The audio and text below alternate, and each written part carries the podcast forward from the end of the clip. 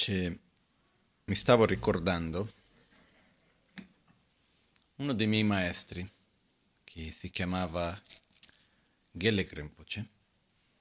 Gelek Rinpoche era un grande amico di Lama Ganchi Rinpoche, che ha vissuto tantissimi anni negli Stati Uniti, vicino a New York. E era un maestro molto particolare.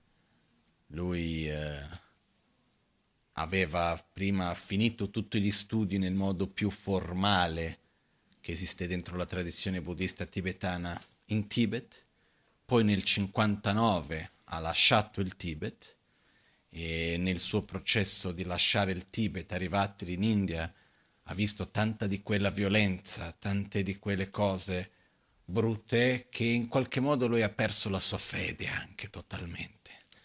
E quindi ha passato alcuni anni, non so dire esattamente quanto tempo, praticamente fra alcol e prostitute, più o meno, eh? mettiamolo così, e semplificando in due parole, no? Per una vita nel quale ha detto tutto il resto, ma sai che c'è, non voglio sapere più nulla di tutto.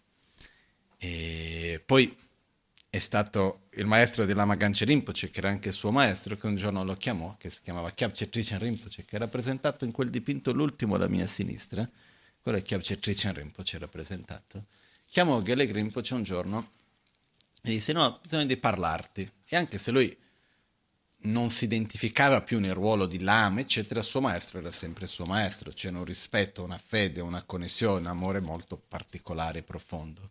E andò a trovare Trichan Rinpoche.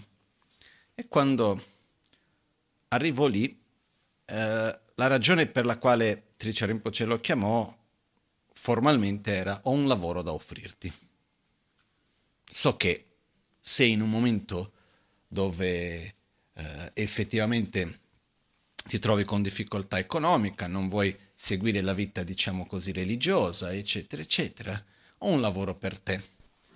Io qua la comunità tibetana in India hanno aperto una nuova radio e abbiamo bisogno di qualcuno che guidi un programma in radio che parli del sentiero graduale all'illuminazione, il Lamrim. E lui ha detto, ma io non voglio fare il lama. E lui ha detto, no, no, no, qua non, non devi insegnare, devi fare un programma in radio. Mica devi insegnare il Dharma, devi parlare tecnicamente, tu conosci l'argomento. No? Lui ha detto, sì. E quindi devi parlare in radio, poi guarda, pagano anche bene per te, alla fine ti andrà bene questa cosa, no? E lui dice, ok, alla fine va bene. Comincia a insegnare in radio, ha un successo enorme fra le persone, lui era molto molto bravo a spiegare, insegnare, eccetera, e non solo lui aiuta gli altri, ma lui arriva in quel modo a riconnettere se stesso col suo percorso. E uno dei punti importanti, che non, probabilmente è un aneddoto che non troveremo nella sua biografia, ma che lui, che Rinpoche quando nel 92 è stato in Brasile, qualcosa del genere, è stato a casa dei miei genitori, era lì con noi, lui raccontò un'aneddota di quell'incontro che faceva anche vedere il fatto che quello che l'ha aiutato tanto era il fatto che suo maestro l'ha accolto con affetto. No? E quello che è accaduto è un po' così, fa un po' anche ridere in qualche modo, perché Gele Rinpoche arrivò davanti al suo maestro, Trichan Rinpoche, ricordiamoci, Trichan Rinpoche è maestro del Dalai Lama, uno dei maestri più importanti fra tutti, maestro dei maestri, per dire era una persona che aveva un livello di importanza nell'ambito del buddismo tibetano enorme. No? Quindi non era la persona come andiamo al bar a bere qualcosa e non era il maestro della scuola, era qualcuno con un'importanza veramente molto molto molto grande. Quindi lui arriva davanti a Trichan Rinpoche, va da lui, fa le prostrazioni, era vestito con una pantalone e una camicia e quando fa le prostrazioni va giù, dalla tasca della camicia cadono dei preservativi in terra. A questo punto Trichan Rinpoche gli chiede cos'è quello. E lui cerca di cosa faccio, poi spiega. Trichan Rinpoche, dammeli, fai vedere. Dice vai all'altare, prendi una banana, fammi vedere. Apre il preservativo, lo prova sulla banana, poi dopo va lì, lo soffia tipo a palloncino, gioca con questo e scioglie il ghiaccio. La Maganci diceva una delle grandi qualità di Trishan Rinpoche era quella di adattarsi ognuno al loro livello. Quando parlava con i re sembrava un re, quando parlava con la persona, chiunque fossi, si metteva al loro livello, si adattava a loro, li accoglieva. No? E questa è una qualità di umiltà molto importante, perché l'umiltà è anche la capacità di non mettersi con superiorità dinanzi all'altro, la capacità di accogliere l'altro, di permettere all'altro di sentirsi a suo agio. Quindi Tricia Rinpoche, che era i maestri dei maestri in un ruolo di estrema importanza, si mette in una posizione in cui fa quello che a principio era il scusate il termine, il termine è sbagliato, ma è quello che mi viene in questo momento, l'eretico, quello che ha abbandonato la tradizione, quello che è andato contro, quello che faceva le cose che nel contesto monastico era mal visto, eccetera, eccetera, lo permette di sentirsi a suo agio. E quando lui si sente a suo agio, viene accolto con affetto, a questo punto può essere guidato. No? io mi ricordo la Magancia Rinpoche ha sempre fatto questa stessa cosa, io ho visto situazioni di ogni genere su questo, no? però la capacità di accogliere l'altro. E Gele Rinpoche, lui per esempio in certe occasioni, lui era molto contrario che la gente facesse le prostrazioni. Perché lui dice, voi non capite quello che state facendo. Lo fate così per formalità, meglio non farlo. E questo mi stavo riflettendo prima di che cos'è una tradizione, perché si fanno certe cose. Per esempio le prostrazioni. No? Io vedo quando cominciamo un momento come quello di oggi, c'è chi fa le prostrazioni, c'è chi si chiederà dentro di sé, ma cosa devo fare? Quindi dico siedetevi, perché dico non, non, non c'è nulla da fare, uno si siede diciamo anche nella nostra cultura, per rispetto a quello che si fa, uno si alza all'inizio, un atto di rispetto nel senso di io prendo atto della tua presenza, non sono indifferente dinanzi alla tua presenza, vuol dire io do importanza alla tua presenza, questo per questo io mi alzo. E quindi quello non è una questione di una formalità che si deve per forza fare, è una questione per noi del valore che diamo a ciò che poi avviene qui, che non è neanche tanto la mia persona, ma il ruolo che io ho in questo momento, che non è neanche il ruolo religioso, ma l'importanza di quello che stiamo facendo insieme, che condividere il percorso spirituale. Quindi, visto che diamo importanza a quello per il quale siamo qui a fare, prendiamo atto della presenza di questo momento, perciò ci alziamo quando entra chi deve insegnare. Quindi questo è un esempio di questo. No?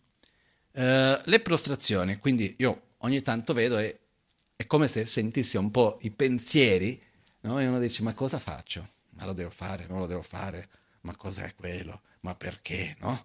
C'è un certo disagio certe volte. C'è chi lo fa perché va fatto, non si può non fare, magari non capisce il perché lo devi fare. Quindi che cos'è una tradizione alla fine? Stavo riflettendo, no? spesso secondo me sono cose che si cominciano a fare per una ragione specifica.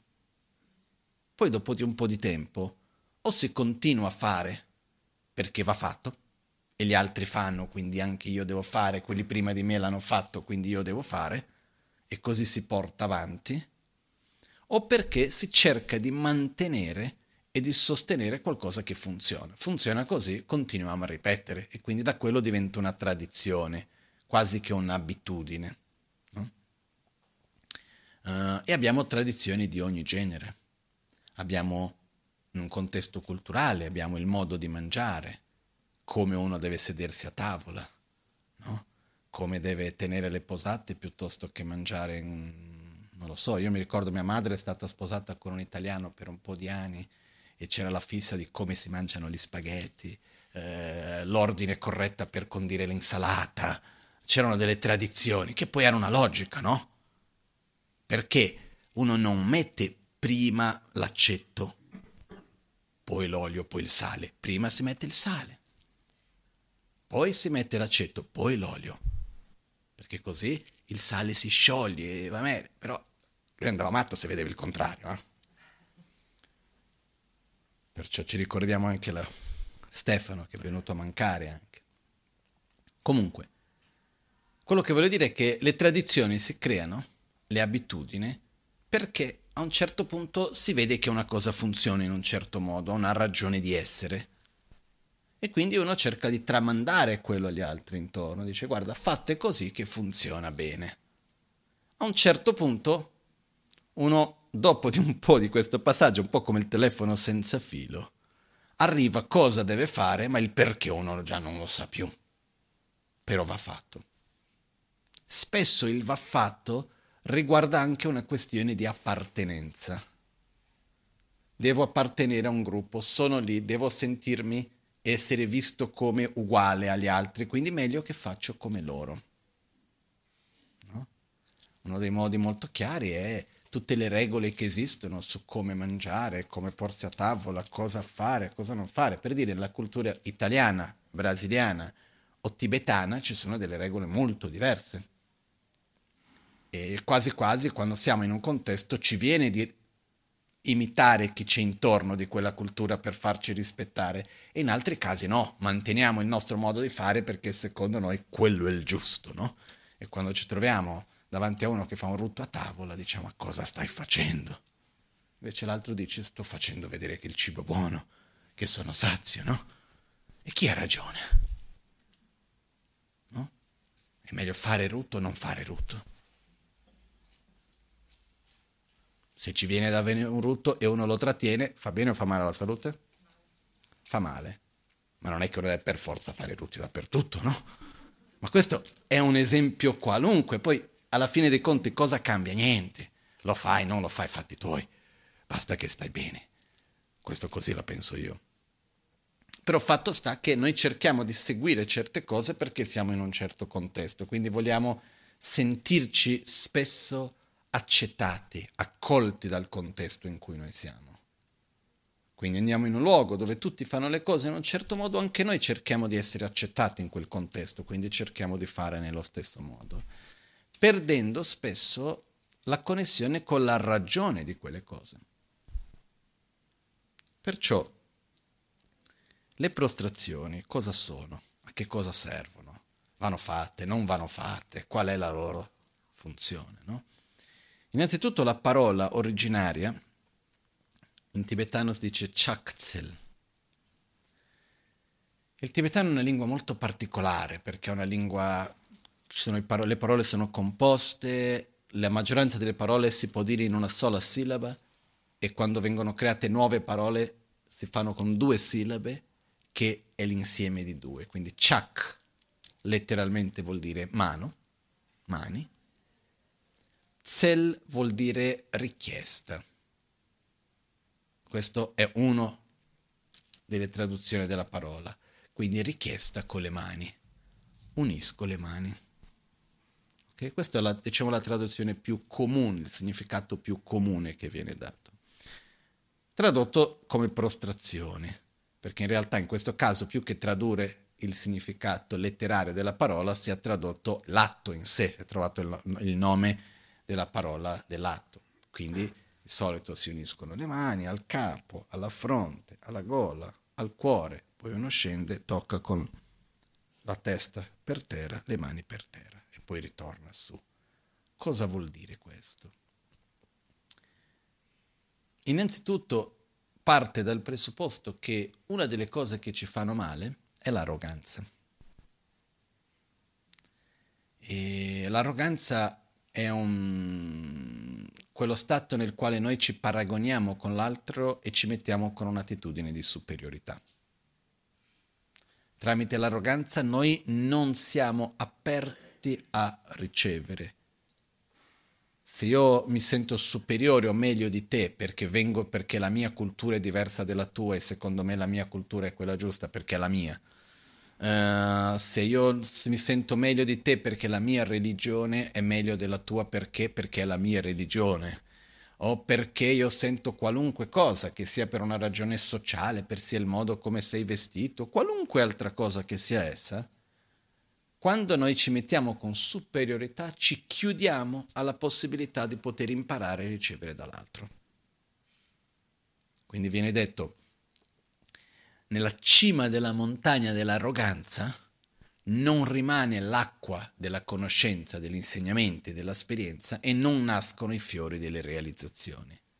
Mentre nella valle dell'umiltà si raccoglie l'acqua degli insegnamenti e crescono i fiori delle realizzazioni.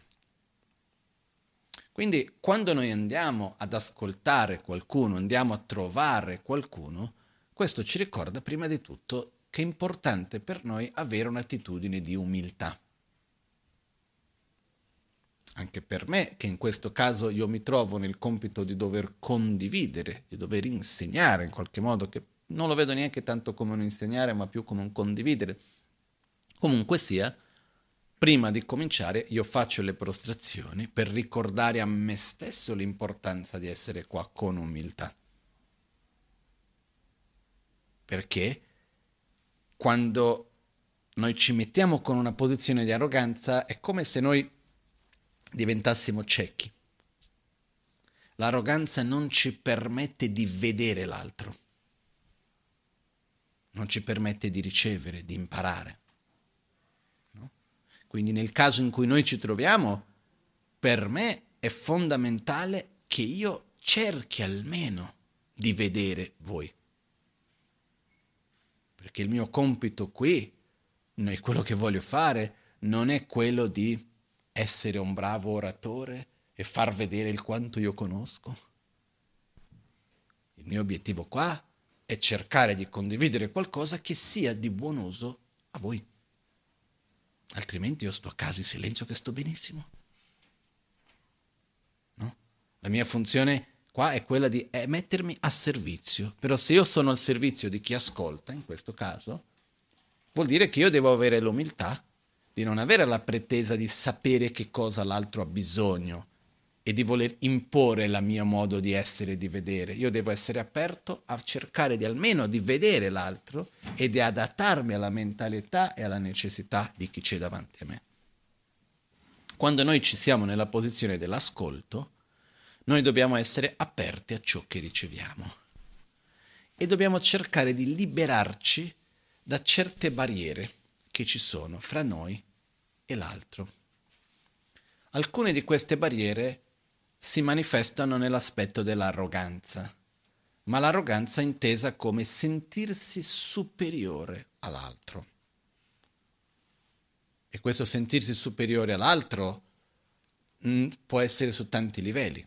Certe volte noi non siamo aperti a quello che l'altro ha da dire perché l'altro è di un'altra religione.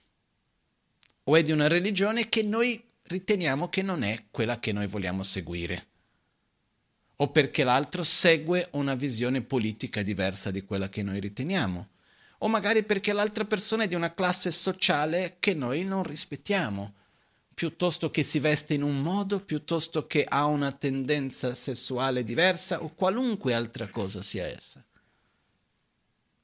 Quello che succede spesso è che noi ci mettiamo delle barriere fra noi e l'altro. In queste barriere io sono meglio di te. E quando io sono meglio di te, come attitudine, io naturalmente mi chiudo a te, non mi permetto di imparare, di ricevere, perché qualunque cosa che verrà, verrà inquinata da quell'attitudine di arroganza. Si dice che quando andiamo ad ascoltare il Dharma, il percorso spirituale, dovremo abbandonare i tre contenitori difettosi. Il primo, non dovremo essere come un contenitore capovolto. Quando è che siamo come un contenitore capovolto, un vaso capovolto? Quando stiamo nel luogo come qui, insieme però stiamo dormendo. Ossia, quando il corpo è presente e la mente no. O siamo qua e siamo a pensare a chissà quale altra cosa. Quindi non importa quanta acqua si metta dentro il contenitore, l'acqua non rimane dentro perché è capovolto. Quindi dobbiamo evitare di essere un vaso capovolto, dobbiamo cercare di evitare di essere un contenitore bucato. Il contenitore bucato è quello che è presente, c'è, ma non, ha, non afferra le cose, quindi così come entra esce. Uno è stato lì un'ora, due ore, ah com'è bello, cosa hai detto? Boh, non mi ricordo Per fortuna esiste una memoria più sottile, inconscia, che da qualche parte qualcosa lavorerà. Però dovremo cercare di essere presenti con attenzione. E poi il terzo, dobbiamo evitare di essere un contenitore inquinato con veleno. Perché per quanto che il recipiente sia nella posizione giusta, non abbia dei buchi, se dentro quel contenitore, quel recipiente, quel vaso si mette del veleno, tutta l'acqua pulita che mettiamo viene avvelenata, diventa veleno.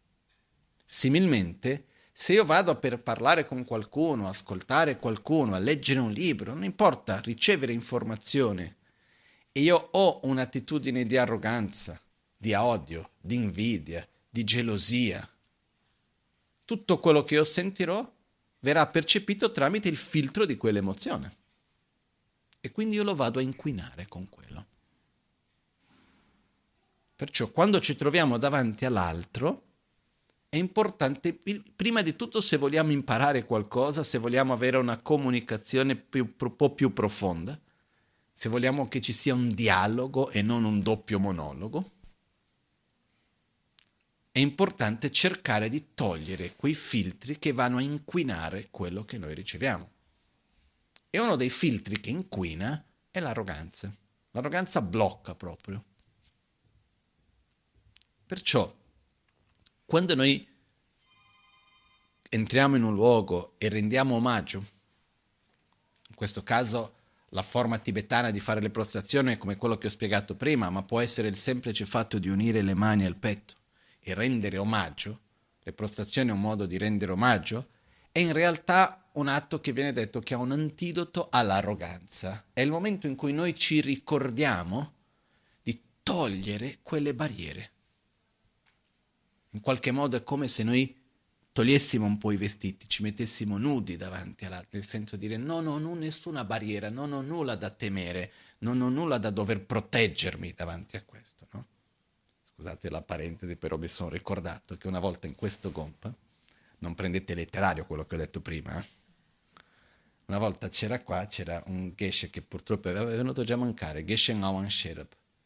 Era un monaco e stava insegnando qui al Kumpen tanti anni fa. A un certo punto entra con la gente che era seduta, era seduta qua, vedono che la sua faccia comincia un po' a cambiare. No? Non capiscono cosa sia. A un certo punto guardano, c'era una ragazza che era venuta all'insegnamento, è successo qualcosa, si è capito bene cosa, quel momento si è tolta tutti, è andata dietro la colonna, si è tolta tutti i vestiti, è tornata e si è cominciata a fare le prostrazioni totalmente nuda. No? E lui non sapeva bene come reagire, cosa fare. A un certo punto qualcuno ha visto, l'ha presa da parte gentilmente, gli ha rimesso i vestiti addosso, non si è mai capito cosa effettivamente gli fosse successo. Però fare le prostrazioni intendevo non nel punto figurativo, non proprio letterario questo, no? Uh, chiudiamo parentesi, solo mi sono ricordato quell'aneddoto. Uh, fatto sta che è importante togliere le nostre barriere dall'altro. Perché noi quando siamo davanti all'altro abbiamo un sacco di barriere di anche preconcetti. Sulla base dell'età, sulla base del contesto culturale, religioso, cosa ci aspettiamo, cosa non ci aspettiamo, ma da chi viene, ma chi l'ha detto. Non so se avete mai sentito questa frase, ma chi l'ha detto? Ma non chiedere chi l'ha detto, chiedere ti, ha senso quello che è stato detto o no. Per esempio, i libri tibetani hanno una caratteristica, avevano, quelli tradizionali, quelli fatti alla vecchio stile, perché i più moderni hanno, to- hanno cambiato questo, sono adattati allo stile occidentale purtroppo. Ma i libri antichi tibetani hanno una regola molto rigida di impaginazione in cui non si mette mai e mai il nome dell'autore in copertina. Il nome dell'autore viene messo alla fine di tutto, dove l'autore stesso alla fine di tutto dice in questa data, in questo luogo, per, con queste e queste condizioni, io, e dice il proprio nome, ho composto questo testo così, così, così. Questo alla fine di tutto. Perché? Perché uno quando legge un libro lo deve giudicare per il contenuto e non per chi l'ha scritto. Quindi uno quando prende un libro dovrebbe leggerlo senza chiedersi chi l'ha scritto, ma guardando il contenuto del libro. Okay? Questa è una regola che purtroppo spesso si è persa. Quindi chi l'ha detto? Ma cosa importa chi l'ha detto? Cerchiamo di capire che cosa è stato detto. Ti sembra giusto, non ti sembra giusto, ha senso, non ha senso, eccetera, eccetera, no? Possiamo prendere delle frasi bellissime che dopo chi l'ha detto non importa. No? Uh, è un po' come c'è quel... Mia madre tanti anni fa, quando ero andato in monastero in India, è rimasta a casa con l'epatite in Brasile. In questi mesi di non so quanto tempo, per un periodo lungo che è stata a letto, lei ha sempre avuto l'abitudine di prendere lei non si è opposta al fatto che io andassi a vivere in India con 12 anni, però si vede che nel suo processo interiore le è venuta l'epatite. Uh, e stando a letto, in quel processo, lei ha preso tutti i suoi quaderni di viaggi, perché lei ha sempre avuto l'abitudine di scrivere, scrivere t- tutti i giorni. E quando ha viaggiato con la Maganchen per tanti anni, sempre aveva questi quadernini dove scriveva tanto, c'è lì una quantità infinita di quaderni, no? E quando era a letto, in quel periodo lì, lei si è messa a rileggere quei quaderni e prendere delle frasi più belle che aveva a dire e riscriverli. E ha messo insieme queste 108 frasi che la Maganci nell'epoca ha chiamato di fare il libro dell'oracolo. Questo libro oracolo nasce lì con questo, no? E di queste 108 frasi c'erano tantissime frasi di Lama Ganchen, però per esempio mi viene in mente c'era una frase che era molto bella che veniva dall'insegnante, era un signore molto semplice, una, come un contadino, in Brasile che eh, lavorava in un, come dice, una fattoria di mio zio dove c'erano i cavalli. Mia sorella andava tanto a cavallo, no? E mia sorella voleva sempre fare le cose più dei grandi. In qualche modo, in particolar modo, non voleva mettere, no? Quando si sedeva sul cavallo, la lunghezza dei... come si chiamano? Le staffe voleva più lunga, ma sei piccola, no? E e lui diceva, devi rispettare la grandezza delle tue gambe, no? E lui, lei ha preso questa frase, messa in quel contesto, sembra la frase di chissà quale grande lama, no? Invece era questo signore che nella sua saggezza ha detto qualcosa di molto vero, importante. Quindi noi non dobbiamo chiedersi chi l'ha detto, ma dobbiamo vedere cosa viene detto. E quando noi mettiamo i filtri che vengono dalla nostra arroganza intesa come attitudine di superiorità, perché molto spesso noi crediamo di essere umili, ma non è così semplice. No? Una volta Benini, quando spiegava la Divina Commedia, c'erano questi video di Benini che spiegava la Divina Commedia molto belli. E io li ho ascoltati tutti nel periodo che guidavo spesso fra Milano, Albagnano, andavo a Torino, Bologna, dappertutto in macchina li ascoltavo, e c'era un passaggio in cui Benini dice l'umiltà è la più difficile fra le virtù perché basta credere di essere umile per non esserlo più. Perché guarda come sono umile, guarda lui come arrogante, io sono umile. No? Perciò, in realtà, anche quando noi ci mettiamo in una posizione dove crediamo di essere umili, molto spesso abbiamo dei preconcetti, abbiamo delle barriere nel giudicare l'altro, non siamo aperti a poter ascoltare, vedere, imparare. Ed è veramente importante questo se vogliamo imparare da tutti. Ed è un qualcosa che va imparato. L'umiltà è una qualità molto importante e va coltivata. L'umiltà è la qualità nella quale noi non abbiamo barriere nell'ascoltare l'altro, nel ricevere, nel vedere l'altro e allo stesso tempo non abbiamo bisogno di paragonarci con l'altro per vedere noi stessi. L'arroganza parte dal paragone. Di solito chi si sente superiore a uno si sente inferiore a un altro. E chi si sente inferiore a uno si sentirà superiore a un altro. Di solito è così che funziona. Invece la umiltà richiede questo stato di non paragonarsi con l'altro, quindi all'interno dell'umiltà esiste anche una, bella, una grande autostima. All'interno dell'umiltà l'umiltà esiste uno stato nel quale io sono fiducioso in me stesso, non ho bisogno di paragonarmi con l'altro per saper dare un valore a me. Non dipendo dall'approvazione dell'altro. Io dipendo dalla mia esperienza diretta, da cogliere chi sono, le mie qualità, affrontare le mie ombre, come è giusto che ognuno, tutti noi dobbiamo fare. E non mi metto con una posizione di essere superiore all'altro. E quindi non ho queste barriere nel parlare, nell'affrontare, nel vedere l'altro. E quando noi togliamo queste barriere possiamo imparare tante di quelle cose, in contesti che magari non ci saremo mai e mai aspettati. No? Qua mi ricordo un'aneddota della vita di San Francesco. Io ho letto la vita di San Francesco quando vivevo in monastero in India e mi aveva colpito molto diverse parti della sua vita, ma questo punto in particolare. Poi anche Lama Gancerimbo aveva una connessione particolare con San Francesco, perché quando è arrivato in Italia è andato a vivere a Gubbio. È stato a Gubbio per circa due anni, poi a lui piaceva molto San Francesco Santa Chiara, eccetera. Comunque, al di là di questo, no? Um, nella vita di San Francesco c'è un momento nella quale San Francesco sta facendo un viaggio verso la fine della sua vita, così ho letto e mi ricordo di quello che ho letto. Cosa ho letto, per dire la verità, non ve lo posso dire di sicuro, posso dirvi quello che mi ricordo di quello che ho letto. E quindi mi ricordo che San Francesco stava facendo questo viaggio verso la fine della sua vita ed era molto malato, no? aveva la tubercolosi ossea, uh, quindi faceva fatica a camminare con tanto dolore, eccetera, eccetera, quasi già cieco.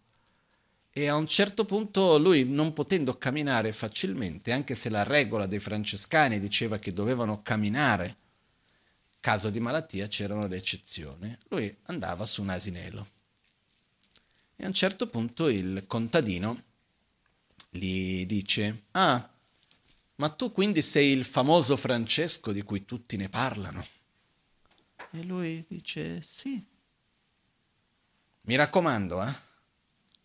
Fai il bravo, ha detto comportati di conseguenza perché le persone hanno un'enorme aspettativa su di te. Quindi, in altre parole, il contadino gli ha detto agisci con coerenza con quello che tu dici perché le persone hanno una grande aspettativa su di te. Lui avrebbe potuto dire ma tu chi sei per dirmi questo? Cosa stai dicendo che io non mi comporto nel modo giusto? Ma cosa vuoi da me? Ma chi pensi di essere? E avrebbe potuto dire grazie, no? E andare avanti, avrebbe potuto rispondere sì, sono Francesco, io so quello che devo fare, tu chi sei per dire quello che devo fare? Invece no, San Francesco è sceso dall'asinello, con tutta la fatica fisica che questo diceva, perché lui non è che era uno stato fisico facilmente, si è messo in ginocchi davanti al contadino e gli ha detto ti ringrazio profondamente per il prezioso consiglio. Ritornò un'altra volta sull'asinello e continuò il viaggio. No? È la capacità di vedere in tutti, il, qual, come si dice, si può dire in, con termini diversi, però quando c'è umiltà noi possiamo eh, ricevere istruzioni, essere guidati, imparare con tutti con tantissime situazioni diverse. Noi non ci chiudiamo e non ci blocchiamo a questo. C'è un importante sutra di Buddha che è la storia di Sudana.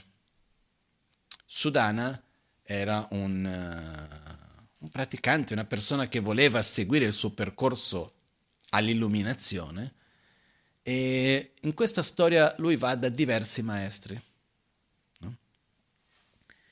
Parte di questa storia viene raccontata a Borobudur, nei pannelli di Borobudur. E fra i vari maestri che lui va, perché a Borobudur, se mi ricordo bene, sono intorno a 50 maestri, 25 uomini, 25 donne. Ma nel sutra originario ci sono ancora di più. E fra i maestri ci sono persone e esseri di ogni genere. Si dice che a Borobudur sono rappresentati la stessa quantità di maestri uomini e donne, ci sono dai maestri formali, che sono quelli che un maestro, per esempio, in un monastero formale col ruolo religioso, da persone che c'era una prostituta piuttosto che quel barista. Persone di ogni genere, in ogni campo, che però hanno aperto la mente a Sudana per vedere una parte del percorso. Quindi, in questo sutra una delle cose importanti che a me mi fa vedere è che Buddha ci racconta che possiamo imparare e dobbiamo essere aperti a imparare da tutti. Che non vuol dire che tutti sono un esempio su tutto, che dobbiamo seguire tutti in ogni cosa, no. Ma quando noi abbiamo la umiltà per ricevere, possiamo veramente imparare in tantissimi contesti dove magari non ci aspettiamo.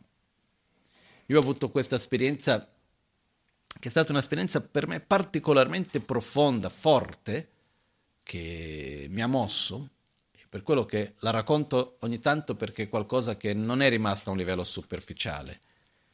Quando mi sono trovato davanti a questo signore che ero in spiaggia e ho voluto andare in questa spiaggia un po' lontana, quindi voleva dire prendere la macchina, fare quasi un'ora in macchina, arrivare lì, poi c'era da camminare almeno due ore. Ok, vai, cammini tanto, eccetera. E quando sto per arrivare alla spiaggia, che faceva schifo la spiaggetta, però al di là di quello, chiudiamo parentesi, Arrivo in quel posto lì, prima di arrivare lì c'era un uomo con uno stand che vedeva i cocco, che mi piacciono tanto. Vado a chiedergli quanto costava, perché quelli precedenti costavano una follia, lui aveva un prezzo decente. Dico sì, voglio uno. Era un uomo intorno ai 50 anni, così, intorno ai 50 anni, qualcosina di più magari, non lo so. Pelle scura, e molto semplici. Però io quando l'ho visto ero lì e sono rimasto un po' bloccato, perché mi sono trovato davanti a una persona che mi ha manifestato in un modo come essere in inglese un embodiment, una manifestazione nella materia dell'unione di umiltà e dignità. è difficile per me mettere in parole. Fatto sta che quell'uomo è riuscito a insegnarmi qualcosa estremamente importante in quei pochi minuti che siamo stati insieme. Io ero rimasto così colpito che a un certo punto mh, mm, ho perso un po' il contatto col cocco, quello che stavo facendo, eccetera. Gli chiedo il suo nome, come ti chiami? E lui mi dice Michel. Ok, strano, raramente trovo qualcuno che abbia il mio stesso nome, comunque va bene lì. No? E lo ringrazio, ci guardiamo negli occhi ed è un momento che ancora oggi non so perché mi emoziono. Quando mi ricordo quel momento lì. E una profonda gratitudine a quell'uomo, perché con la sua presenza è riuscito a insegnarmi, a farmi vedere un qualcosa che probabilmente con centinaia di libri e ore di spiegazione non sarei mai riuscito a capire.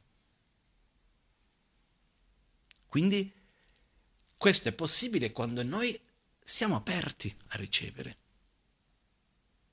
e dobbiamo essere aperti. Quindi le prostrazioni non è un semplice atto formale, nasce dalla necessità di coltivare l'umiltà nasce dalla nostra necessità di togliere le barriere che noi mettiamo fra noi e l'altro. In contesti diversi ci sono modi diversi di prostrarsi. In un contesto come questo, nella tradizione tibetana, c'è tutto il suo modo di fare la prostrazione. Ma quando siamo in un contesto diverso, ogni tanto è fare un saluto, è rendere omaggio in qualche modo, dare la mano, dire ok, io sono qui e tolgo le barriere che ho con te. No? E chi ci guadagna con questo? Noi stessi. Okay? Perché una delle cose che purtroppo succede ogni tanto, e dobbiamo stare attenti nella nostra vita di non entrare in questo, è che il dialogo è una delle cose più belle ma spesso crediamo di essere in dialogo quando siamo in un doppio monologo. Non c'è bisogno di andare lontano. Non so se vi riuscite a ricordare un doppio monologo che avete avuto in tempi recenti in famiglia o al lavoro,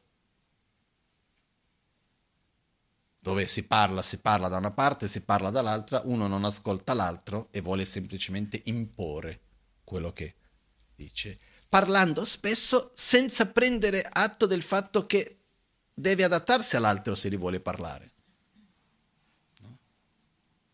E noi nella nostra cultura c'è una cosa che io ci ho voluto tempo per capirlo un po' di più.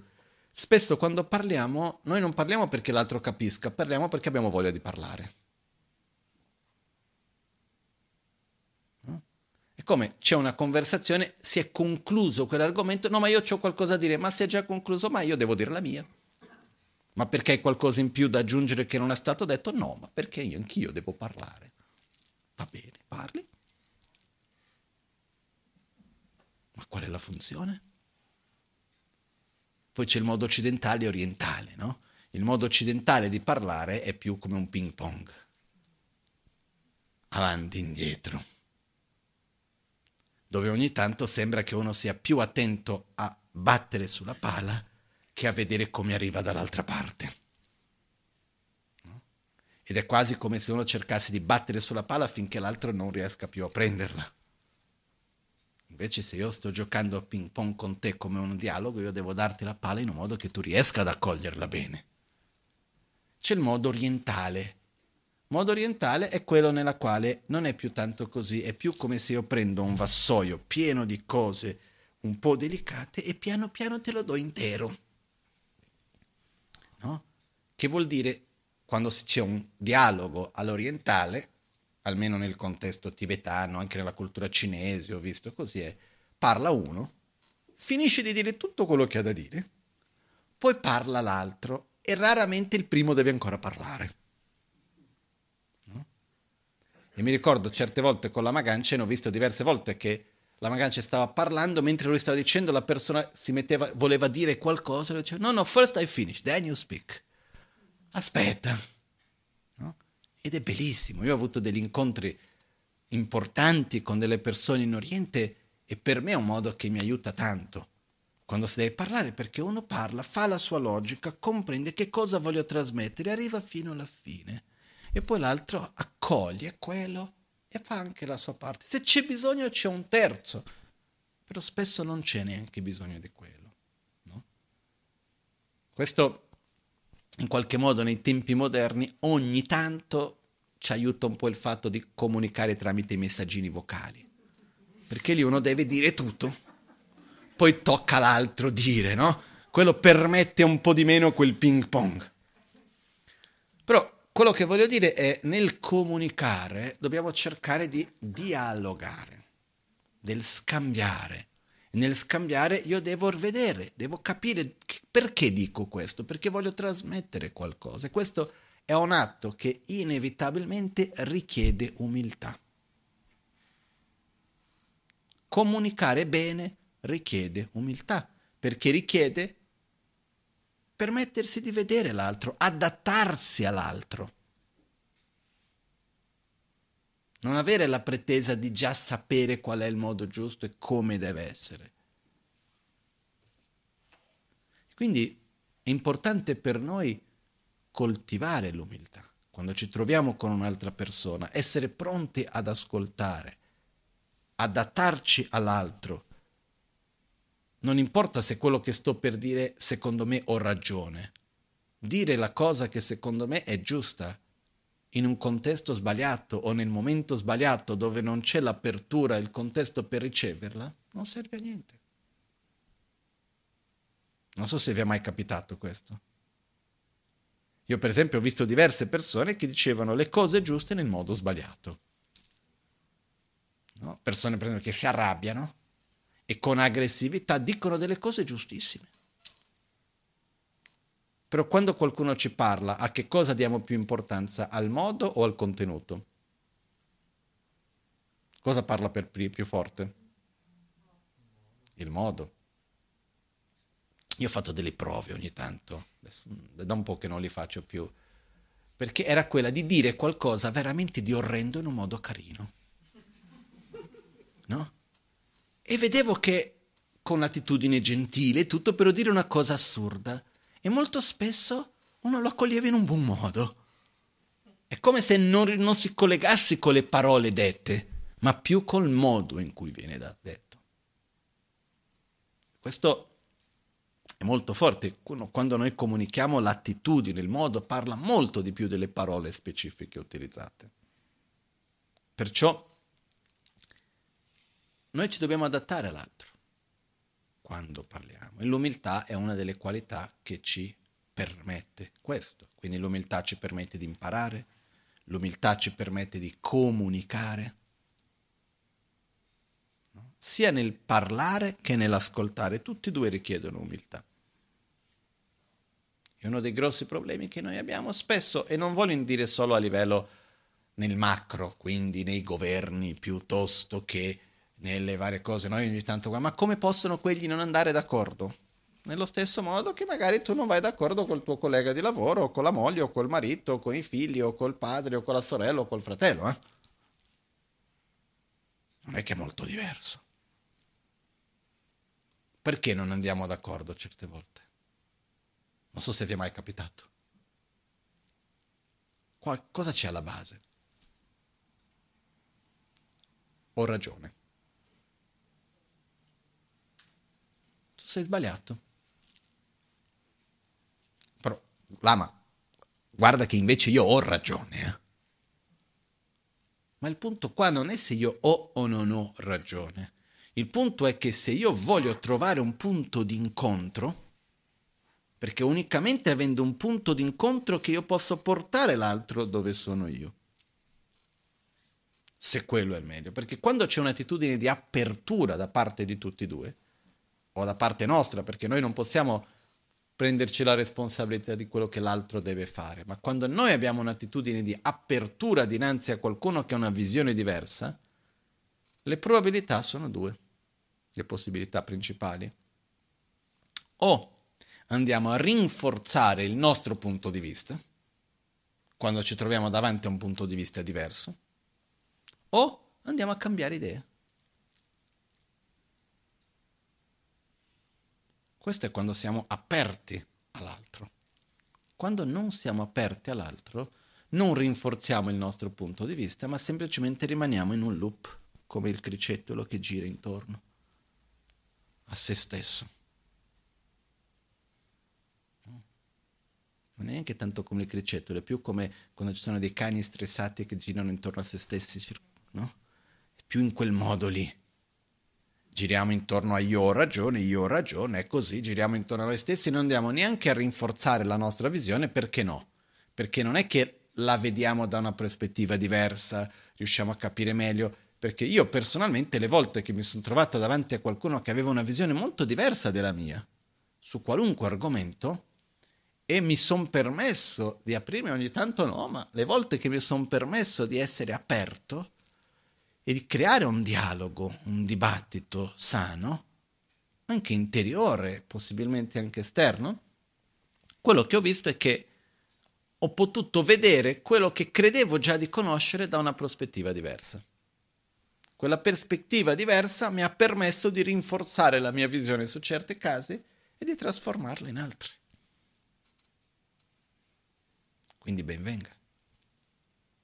È un po' quando ho cominciato a conoscere le varie tradizioni buddiste.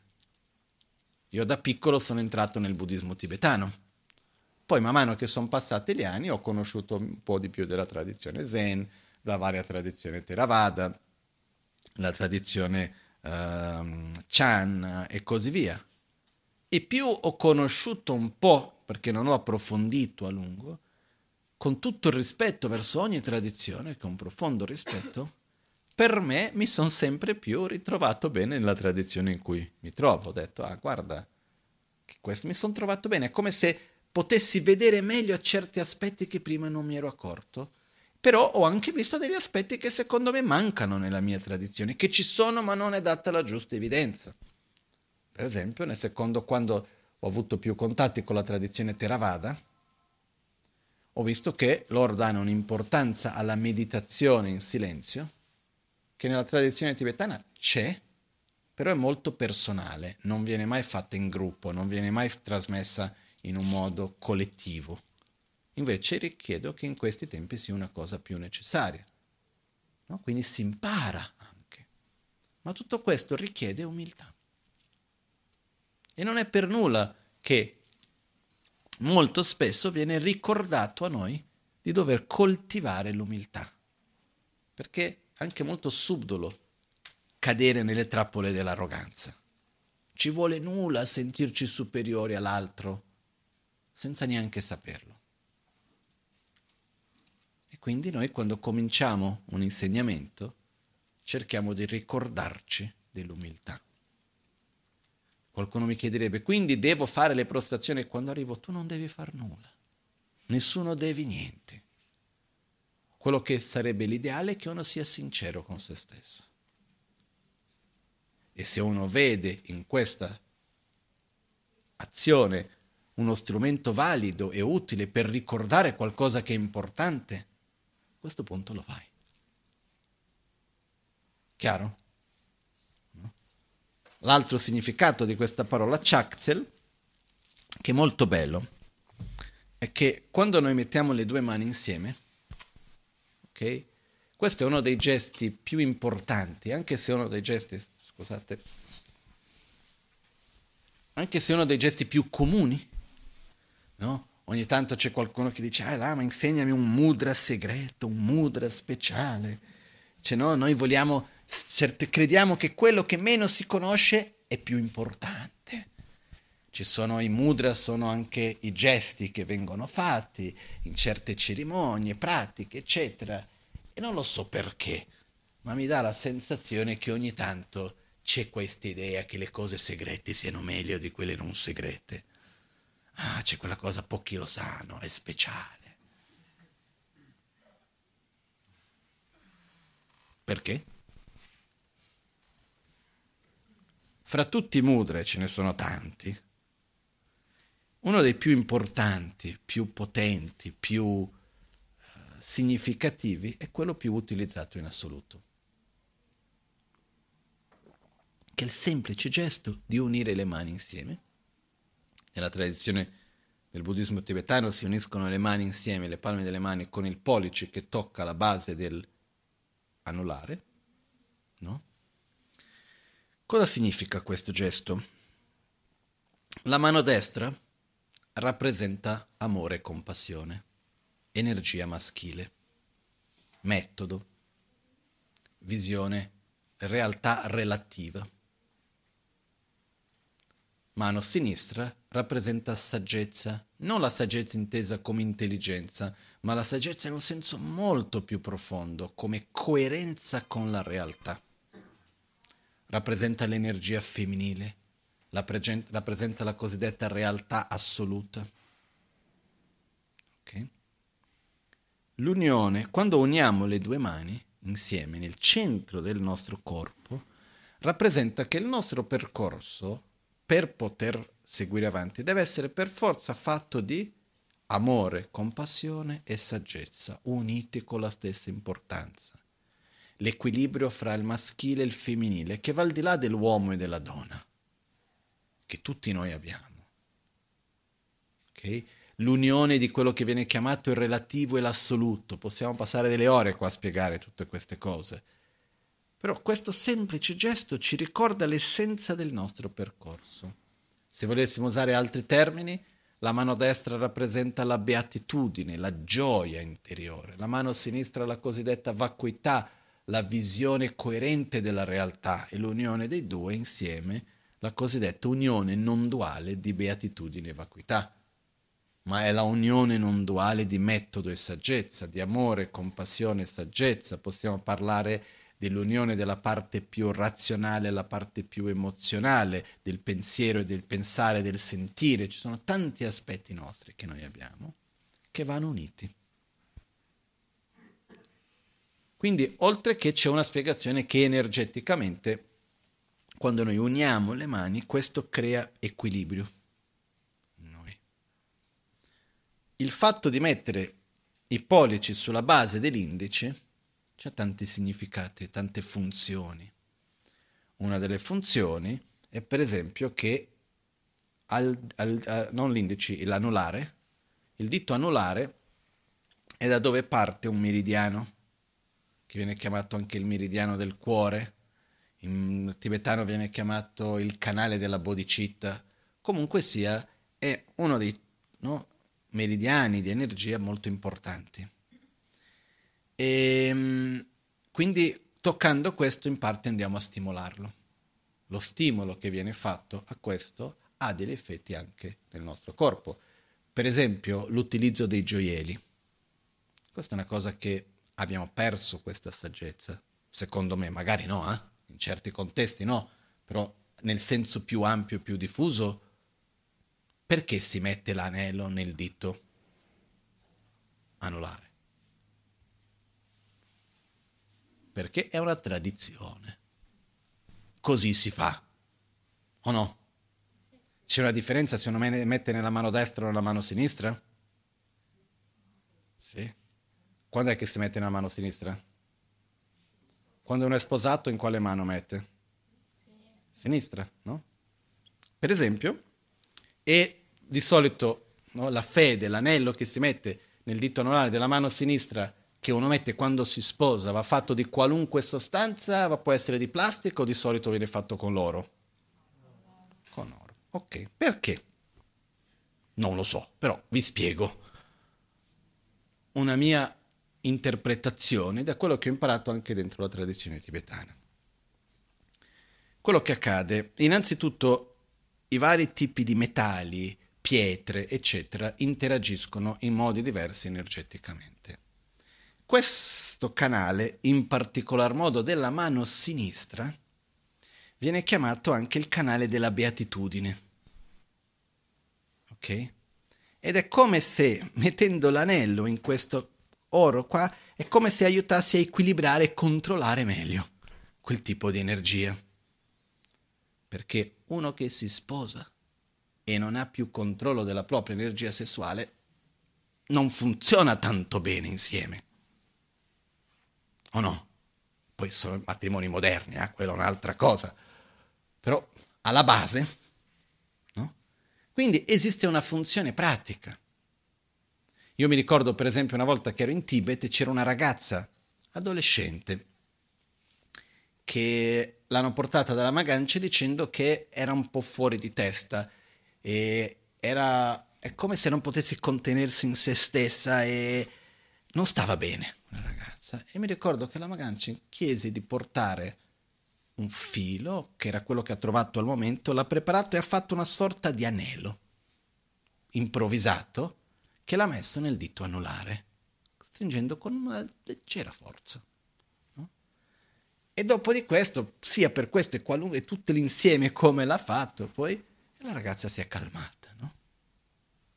Perciò esiste una ragione da, quant- da quanti secoli si mette la fede nella mano sinistra, nel dito anulare tanto tempo. Per esempio nella tradizione buddista tibetana esiste questo oggetto qua che viene chiamato l'offerta interna lasciamo stare adesso la descrizione del perché dell'oggetto, ma rappresenta la generazione interna di beatitudine, di uno stato interiore di benessere. E quando si fa questa offerta si usa il dito anulare della mano sinistra, perché questo rappresenta che c'è il canale della beatitudine. Mettere le, le dita sulla base di queste due dita quindi mettere il pollice sulla base dell'anulare, anche rappresenta generare beatitudine perché vai a stimolare questi due canali, però senza generare attaccamento alla beatitudine. Uno deve vivere la vita con gioia, ma la gioia non è l'obiettivo finale della vita, il piacere, inteso. Ok? Un altro significato ancora. Mettere, quando noi uniamo le due mani insieme con le dita sotto, nella base del dito anulare, rappresenta anche il processo interiore di portare i cosiddetti venti sottili all'interno del cosiddetto canale centrale e al cuore, che praticamente, mettendo in parole semplici, rappresenta portare noi stessi a uno stato di coscienza più profondo. E quindi quando noi mettiamo le due mani insieme, questo, mettendo in questo modo, anche rappresenta creare come un'interdipendenza per ricordarci anche il fatto che noi non dobbiamo rimanere solamente a un livello concettuale, ma dobbiamo portarci a un livello non concettuale più profondo. Okay? Questo e molto di più si trova nel semplice fatto di mettere le mani insieme al cuore. Okay? Perciò, um,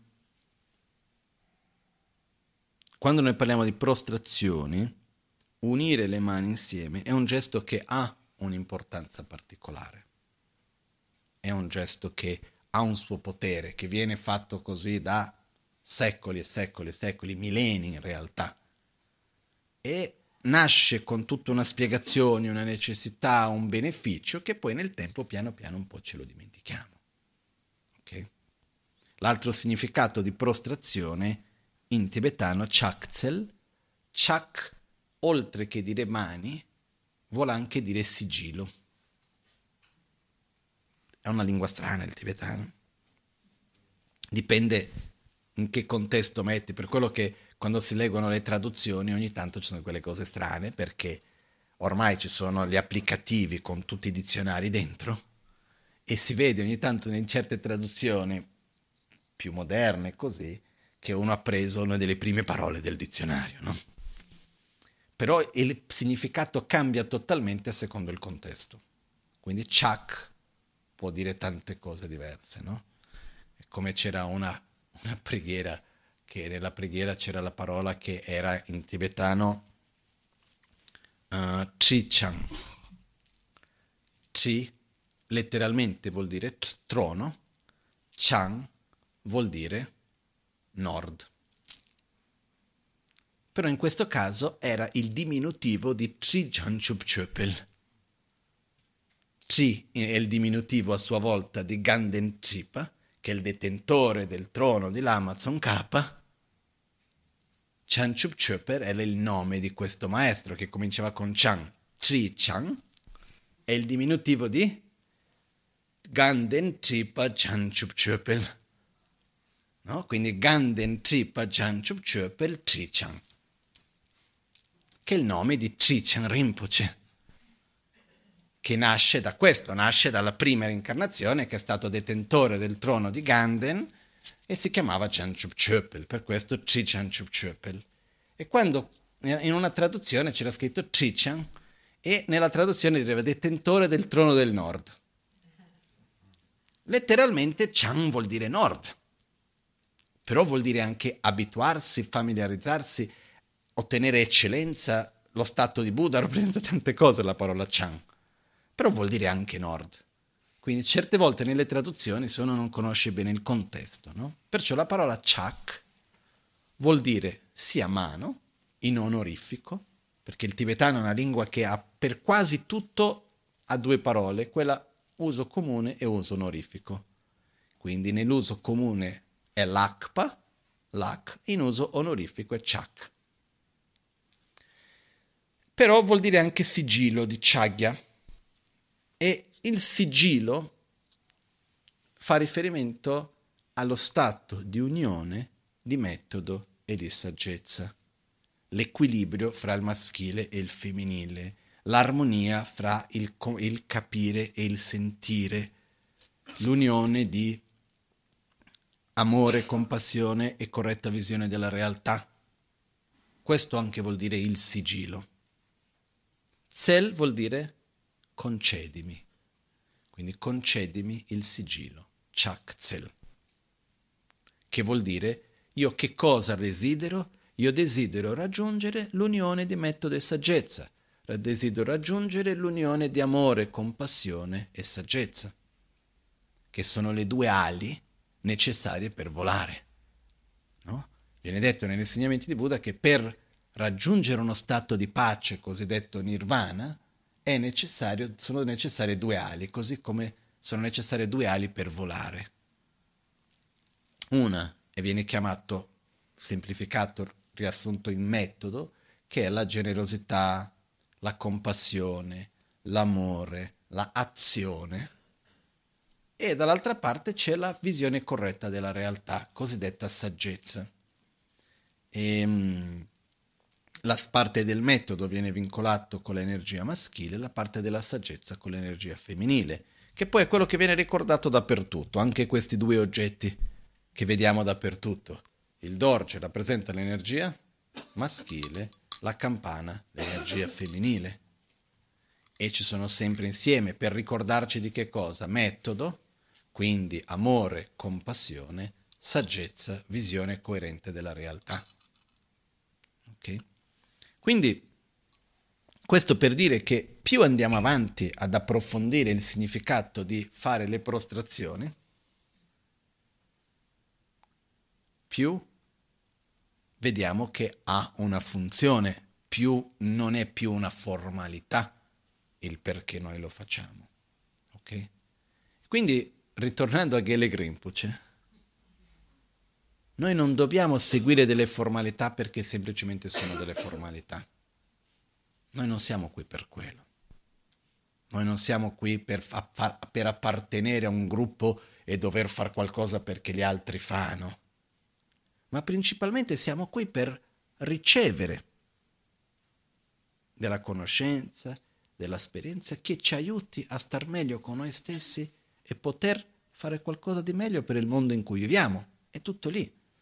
Ed è come ho visto diverse volte quando persone sono venute alla Magancia Rinpoche a chiedergli consiglio se potevano, in quanto lui era il loro maestro, chiedevano voglio andare a trovare quel maestro di quell'altra tradizione, buddista o non vado in quel centro, vado in quell'ashram, vado in quella chiesa o questo o quell'altro, e posso andare? E la Magancina ha sempre risposto a quello che ho visto e lui ha detto, sempre detto sì. Quello che vedi che è di beneficio prendi, quello che non senti che è di beneficio lasci. E noi siamo qua con questa stessa attitudine, questa è l'attitudine importante. Quello che noi vediamo che è di beneficio dobbiamo prendere e metterlo in pratica. Quello che non capiamo, lasciamo. Quello che non ci colleghiamo, lasciamo. Lasciamo non vuol dire metterci contro. Io quello che ho sempre fatto è lasciare vuol dire mettere nella lista d'attesa. Per esempio il Tantra. Il Tantra nel buddismo molto spesso viene percepito come qualcosa di mistico inteso come che non può essere comprendibile, non si può capire, non si può spiegare, che non ha una, una, una forma logica, eccetera, eccetera. Ed effettivamente può apparire così. Dopo tanti anni, quando stavo ricevendo la spiegazione di quello che viene chiamato il Tantra di Guya Samaja, a un certo punto è come se i pezzi sono cominciati a mettersi insieme e io ho visto che in realtà quello che viene chiamato il Vajrayana, il Tantra, eccetera, è estremamente logico. Ma estremamente logico, a un livello, ma proprio, diciamo così, spaventoso, a un livello di logica, di coerenza, che non c'è nulla di mistico inteso come qualcosa che non si possa spiegare. Solo che utilizza una quantità enorme di simbologie, eccetera, che noi spesso non capiamo. E ha un, una chiave che per capirla un, non si può capirla in un modo lineare, uno deve fare in un modo circolare. E quindi all'inizio non capisce.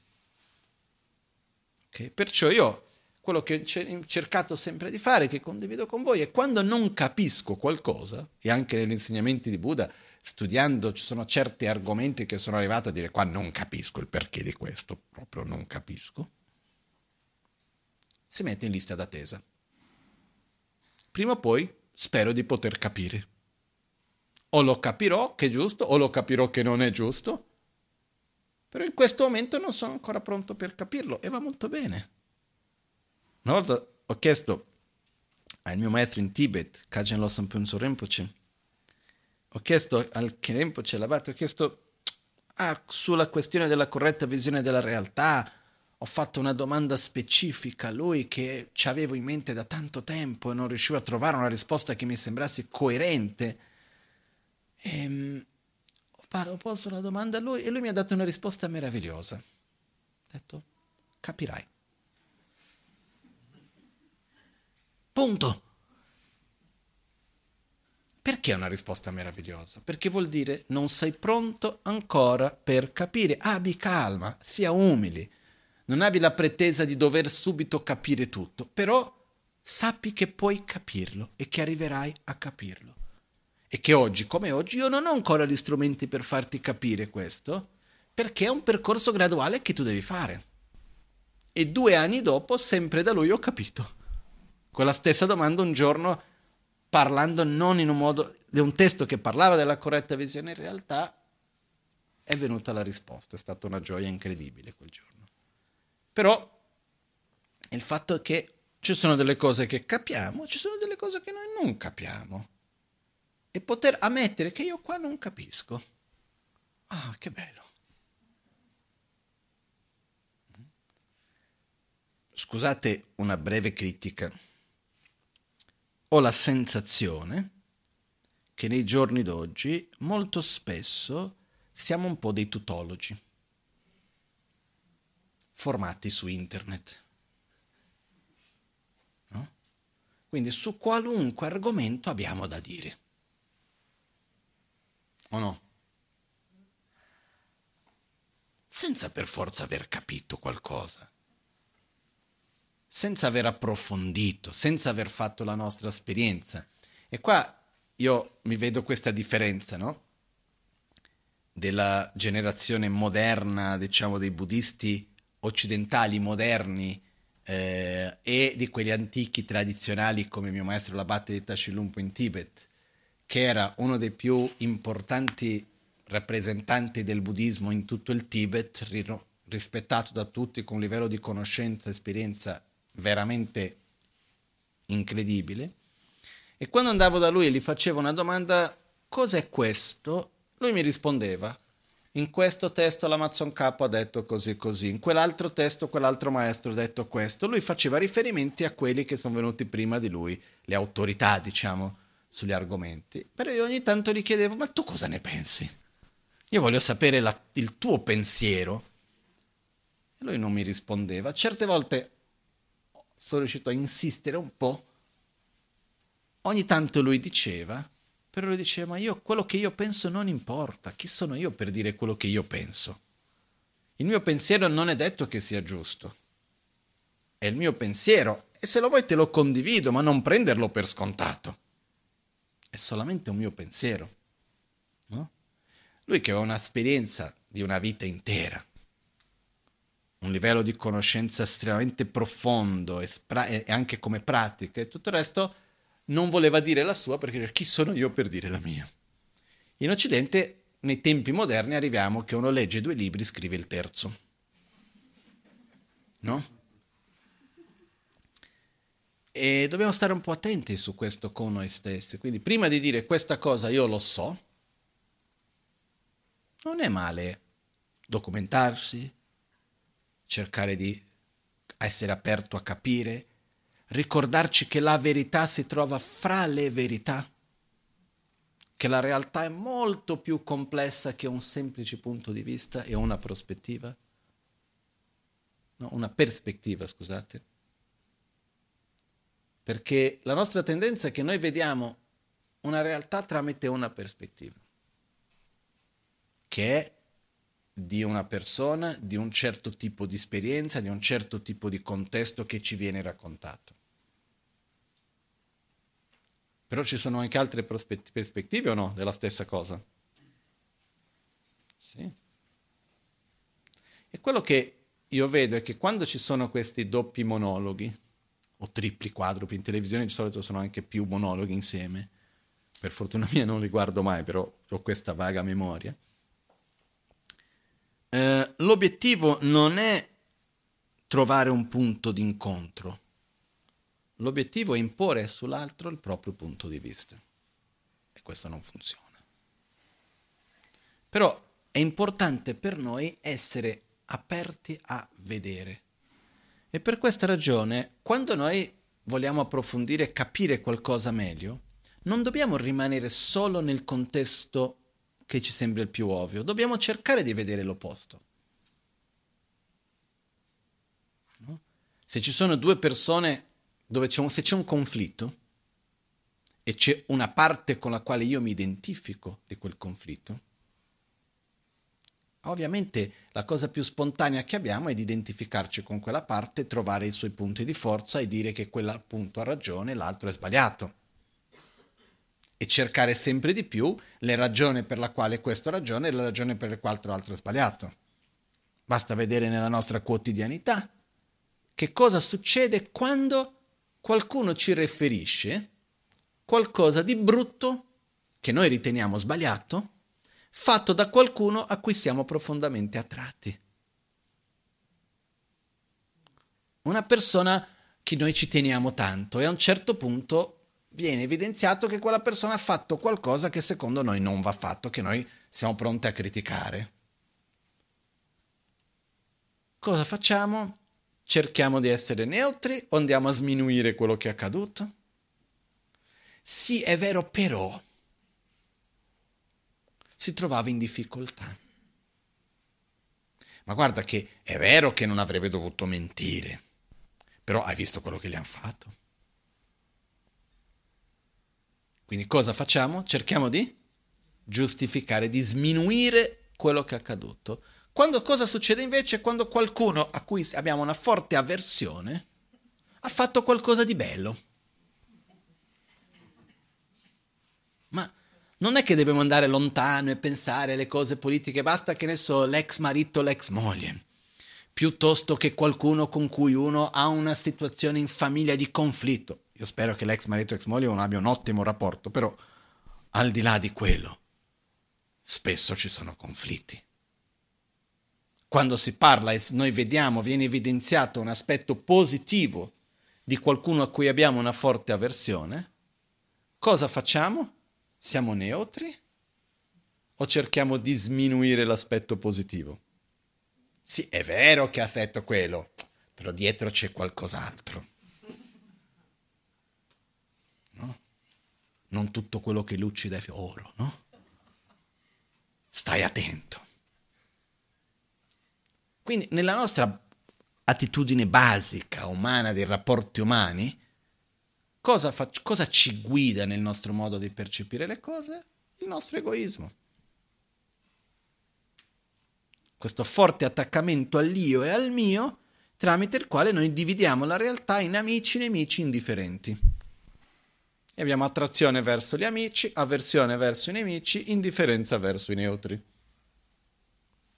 E noi cercheremo di rinforzare il perché quello è amico, rinforzare il perché quello è nemico.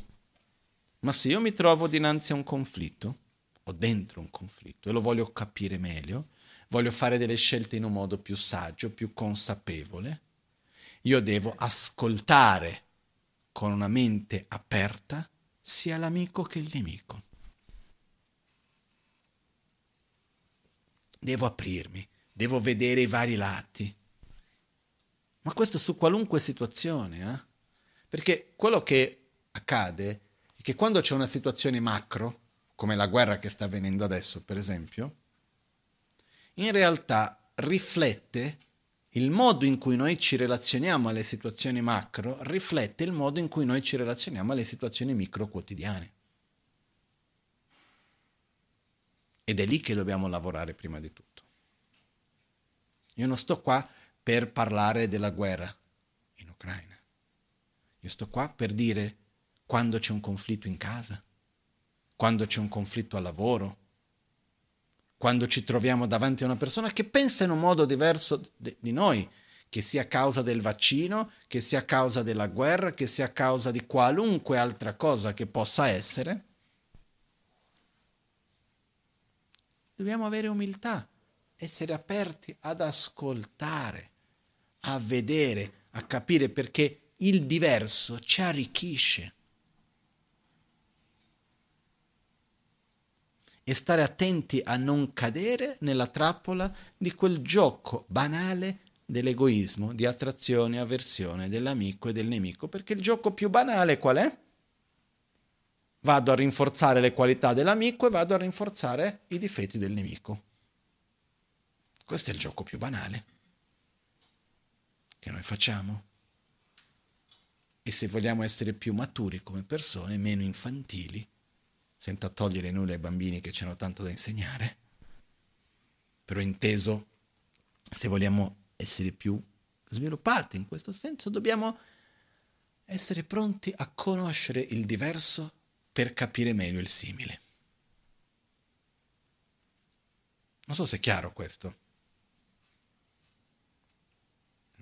C'è un'anedota che viene raccontato, una parabola, non so qual è il termine giusto, ebrea, in cui viene prima il marito, la moglie, non importa l'ordine, viene la moglie dal rabbino e dice, sai rabbino, il mio marito ha fatto questo, quello, quello, quell'altro, perché di qua, perché di là, eccetera, eccetera, eccetera.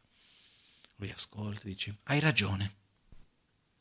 Dopo di un po' viene il, dopo di un po' viene il marito, va dal rabbino e dice, ma rabbino, perché mia moglie?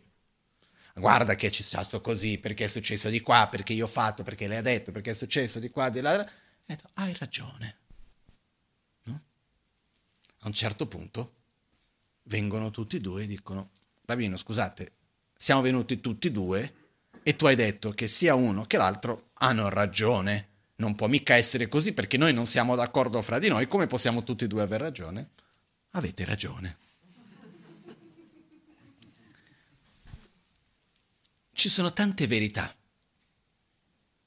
ci sono tanti aspetti che quando noi prendiamo una realtà complessa e noi andiamo a guardare dei punti specifici, possiamo trovare tante cose che a secondo della prospettiva da quale si guarda c'è una sua coerenza. Il punto non è essere il padrone della verità, il punto è trovare armonia e creare equilibrio e armonia. Il punto non è chi di noi ha ragione, il punto è vogliamo vivere in pace o no.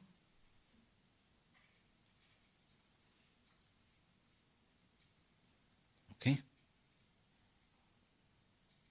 Perché viviamo in una realtà relativa ci vuole nulla per cambiare il punto di vista, ci vuole mezzo grado neanche per già vedere una cosa diversa, ma neanche questo, ognuno di noi inevitabilmente già vede ogni cosa in un modo diverso. Ma l'obiettivo non è che tutti dobbiamo vedere le stesse cose nello stesso modo, quello è impossibile. L'obiettivo è che ognuno di noi, vedendo in un modo diverso, possiamo rispettare il modo dell'altro e trovare un modo in cui possiamo vivere in armonia fra di noi. Questa è la cosa più importante. Perché nel contrario cosa facciamo? Cerchiamo di avvicinarci a coloro che pensano come noi? Sempre di più, perché se tu pensi come me, rinforza che io ho ragione. No? Questo nei media sociali purtroppo diventa amplificato perché i sistemi che ci sono dietro i media sociali hanno un algoritmo che è terribile. Immaginate che stiamo camminando in mezzo alla città incontrando gente per la nostra vita e ci fosse un cervellone dietro che ci permettesse chi incontriamo, chi non incontriamo e ci fa in modo che incontriamo solamente le persone che pensano in un modo simile al nostro. Cosa succede quando io continuamente incontro persone che dicono che ho ragione? Io vado sempre di più a rinforzare il mio punto di vista che diventa sempre più miope, più chiuso, perché quello che apre la nostra visione non è trovare qualcuno che pensa uguale, è creare un dialogo con qualcuno che pensa diverso, è quello che apre la visione, quello che chiude la visione è essere sempre fra quelli che pensano nello stesso modo. I media sociali ci portano a connetterci, tra virgolette, perché come diceva, apro e chiudo parentesi, un amico mio diceva, avere tanti amici su Facebook o qualunque altra media sociale è come essere ricco su Monopoli. Ok? Chiudiamo parentesi. Qualcuno dirà, ah, sei antiquato, non hai capito niente. Mantengo la mia posizione. Um, quindi cosa succede? L'algoritmo ci porta a ricevere persone, a vedere post, a vedere messaggi detti che si assomigliano a quelli a cui noi abbiamo detto ci piace, quello di cui noi vediamo. Sappiamo ormai che è così. Ma questo che cosa ci porta? Avere una visione della realtà? Miopi. Ottusa. E sempre di più estremista. Perché più ho una visione miopi, meno riesco a vedere le sfumature. Meno riesco a vedere che guarda che la tua visione è un po' della mia e la mia è un po' della tua e magari possiamo trovare un punto in mezzo. Più che magari sicuramente possiamo se facciamo lo sforzo e ci apriamo e ci permettiamo questo dialogo. Io quello che ho visto alcune volte ed è una cosa bellissima è quando due persone che hanno due visioni molto diverse sulla stessa cosa, però tutte e due sono aperte a vedere, conoscere, a dibattere, alla fine diventano grandi amici.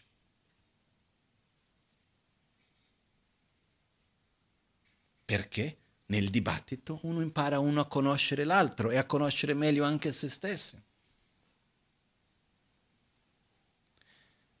Nello studio tradizionale del buddismo tibetano, gran parte dello studio, viene detto il 70% dello studio, è fatto di dibattito, di dialettica. E una delle attitudini che ho visto spesso, una delle domande, diciamo così, quando c'erano delle persone occidentali prevalentemente, che, oh, non solo occidentali, ma diciamo più della cultura più moderna, che venivano a visitare il monastero e vedevano le sessioni di dibattito, e venivano due che stavano facendo il dibattito, la domanda è chi sta vincendo? E si poneva queste domande, ti guardavano dicendo, no. come, non c'è risposta perché non c'è un vincitore. Non siamo qua per dire chi vince nel dibattito. Il, il punto non è chi vince, questo non c'è il concetto esiste il concetto, se vogliamo entrare tecnicamente, di chi ha vinto un dibattito. Si parte da un punto di vista di un'affermazione e quando io vado a contraddire la mia affermazione d'origine ho perso. E anche viene fisicamente manifestato questo, perché quando uno contraddice la propria affermazione, quando si fa la domanda, si batte la mano così, quindi con le due palme, corretto? Poi è un gesto molto bello perché si va con la mano destra che rappresenta la spada della saggezza che taglia l'ignoranza e poi si gira la mano sinistra verso il basso, si, si tira il mala che rappresenta la saggezza che taglia l'ignoranza e toglie gli esseri dalla sofferenza. Questo è il significato del gesto. Ma quando uno invece si contraddice nel dibattito, al momento in cui l'altro si è contradditto, si dice za e si mette la mano al contrario, che letteralmente vuol dire vergogna no? In realtà vuol dire calore, perché in vergogna in tibetano è faccia calda. Quello vuol dire, è la parola per dire vergogna, no? Quindi esiste dentro il dibattito volendo tecnicamente quando uno perde. Uno perde quando uno contraddice il proprio argomento fondamentale da cui è partito quel dibattito. Ok? Però cosa succede quando questo accade? Si ripropone un'altra domanda sullo stesso argomento e si continua. Perché l'obiettivo del dibattito non è vincere, è capire, è imparare, è comprendere. E molto spesso si finisce il dibattito che non c'è uno che si è contraddetto una cosa, non c'è chi ha vinto. Perché l'obiettivo in un dialogo non è convincere l'altro, ma è trovare un punto d'incontro, è capire meglio. Per noi stessi è il processo di comprendere meglio, è di ampliare la nostra visione. E i dibattiti, i dialoghi avvengono tramite la conversazione, la lettura, l'osservazione, la riflessione. Però questo ripeto una volta ancora, scusate se sono noioso. Osserviamo i dialoghi necessari nella nostra vita. Non lo so quanti dialoghi Ognuno ha bisogno con i propri figli o genitori, col marito, con la moglie, con gli amici, al lavoro. Dialoghi che non avvengono, punti di vista diversi che rimangono tesi e ognuno è lì attaccato all'aver ragione e non ah, rilassarsi e permettersi di aprirsi verso chi pensa diversamente. Anche perché quando qualcuno arriva da noi con una visione diversa della nostra, qual è la nostra attitudine? Ah, che bello che hai una visione diversa della mia, così posso ampliare la mia visione di mondo? O ci mettiamo sulla difensiva? Purtroppo ci mettiamo sulla difensiva e vogliamo il quanto prima far vedere che l'altro è sbagliato e facciamo una cosa che è orrenda. È uscire dall'argomento e cercare di punti deboli nell'altro. È come se stiamo parlando se che cosa è meglio, ok? Non lo so io, mangiare la carne o essere vegetariani. Faccio un esempio di un argomento che potremmo aprire un dibattito. E sto dibattendo con te che cosa meglio, indipendentemente se l'altro, io sono chi dei due faccio io il rappresentante, a un certo punto io esco dall'argomento e dice, ah ma tu ti arrabbi spesso. Ah ma la tua condotta sessuale non è buona. Perché tu hai la diabete. E che cosa c'entra?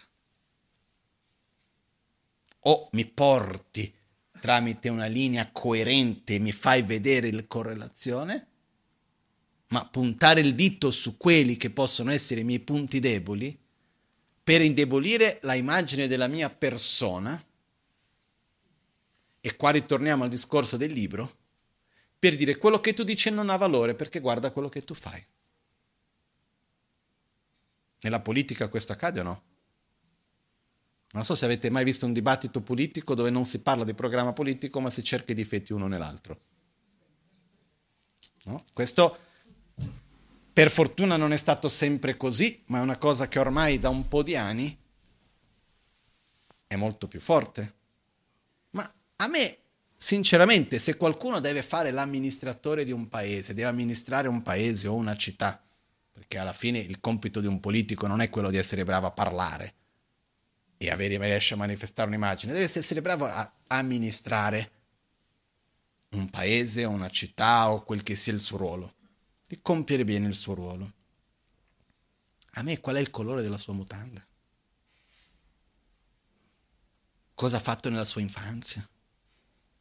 Quante volte si è sposato, si è divorziato, qual è sua, la sua religione o che cosa mangia prima di andare a letto? Poco mi importa. Quello che voglio sapere qual è la sua visione di come gestire questa città, questo paese o quel che sia. E se hai le capacità per fare quello che dici. Quindi se cerco una qualità è sei una persona sincera, mi posso fidare di te, hai come interesse quello per il quale ti dedicherai, darai priorità all'interesse comune prima all'interesse privato. Queste sono delle questioni per me fondamentali. Però ancora ritorniamo al micro. Poi ogni tanto io vedo, critichiamo dei personaggi pubblici, poi torniamo al micro, un attimo solo. Critichiamo i personaggi pubblici e tu chiedi, ma guarda, quello lì è così, ma l'hai mai conosciuto? No. Ah, ma guarda, cosa hai visto? Qualche notizia? Io mi ricordo anni fa c'è stato un periodo in cui la Maganci Rinpoche, verso il 97, parlava spesso del come noi non ci dobbiamo fidare dei media, in generale. Non lo so, quante volte avete dato un'intervista per un giornale? A me mi è capitato, un, c'è stato un periodo anni fa che ho dato tantissime interviste, in particolare in Brasile. C'è stata una volta, che mi ricordo bene, ed ero, sono rimasto colpito, in shock che quello che ho detto era scritto. E non c'era nulla scritto che non avessi detto. Perché hanno già scritto di tutto, hanno scritto che ero la reincarnazione di Lama Ganchen, hanno scritto delle cose più strane, non si può. Ma al di là di questo, che uno scrive senza avere necessariamente conoscenza su quello che sta scrivendo, perché poi tutto si fa di fretta, eccetera, eccetera. Se io devo parlare del mio amico che ha fatto qualcosa di brutto, cosa vado a fare? Vado a evidenziare l'atto brutto, vado a sminuirlo. Vado a sminuirlo, vado a parlare di un'altra cosa per non parlare di quello. Se invece c'è il mio nemico che ha fatto qualcosa di bello, vado a sminuirlo anche lì. Invece se è il mio amico che ha fatto qualcosa di bello, lo vado a ingrandire, enfatizzare e viceversa. Ma questo è il nostro modo umano di essere. I giornali, i media sono fatti da umani che hanno i loro interessi, come tutti noi d'altronde.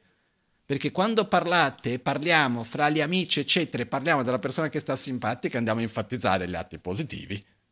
E viceversa, o no? O siamo tutti degli esseri così equilibrati che riusciamo a mantenere su ogni cosa la coerenza, l'equanimità, eccetera. Sarebbe bello. No? Io non mi fido di una comunicazione imparziale. Non esiste. Finché noi siamo presi dal nostro egoismo, eccetera, eccetera, e siamo convinti di aver ragione nel nostro modo di vedere il mondo. Anche se io non ho interessi di voler manipolare in qualche modo, comunque sia imparziale non sono. Non so se è chiaro questo. E con questo io non voglio dire che no, la media non va rispettata, assolutamente no, io ho un grande rispetto verso il giornalismo e verso la media. Io leggo i giornali tutti i giorni, è una cosa a cui ho rispetto verso la media. Però io so che comunque io quello che sto leggendo è un punto di vista riguardo un evento. Non è la realtà, la verità. È la stessa cosa nella vita di tutti i giorni con ogni cosa che viviamo. Perciò, quando ci troviamo davanti a qualcuno che ha una visione diversa nella nostra vita quotidiana, invece di mettersi sulla difensiva, dice, ok, che bello, posso rivedere il mio punto di vista, posso imparare qualcosa di nuovo. Questo richiede però umiltà. Quindi quando siamo davanti agli altri ci prostriamo. Può essere un semplice atto di curvare leggermente il corpo, unire le mani, dare una mano in saluto, però togliere le barriere dell'arroganza che non ci permettono di imparare, di crescere, di allargare la nostra veduta. Chiaro? No? E questo ci aiuta tantissimo, perché ci porterà a un certo punto a una piccola crisi, perché a un certo momento possiamo arrivare a vedere, ma quindi non esiste la verità? Ma dov'è la ragione? Non so più dove tenermi, perché è ovvio che è molto più confortevole avere una visione miope della realtà. E ho bianco su nero, nero su bianco, boom, è così è questa la mia visione, io sono qua, questo è il buono, l'altro è il cattivo, questo è così, quella cosa è molto più facile da gestire una visione di mondo così. Molto più facile da manipolare, molto più confortevole essere in una visione di questo modo, purtroppo. Ci vuole molto sforzo da parte nostra mantenere un'attitudine nelle zone grigie. E ci vuole un equilibrio nel quale noi impariamo a giudicare le azioni e non le persone. E se io ti amo, ti voglio tanto bene e tu fai una stupidata, continuo ad amarti, continuo a volerti bene, però sono pronto a dire hai fatto una stupidata. Non devo dire che la tua stupidata non è una stupidata perché io ti amo. E se io vado a evidenziare che la tua stupidata è una stupidata, vuol dire che io sto tradendo l'amore che ho verso di te.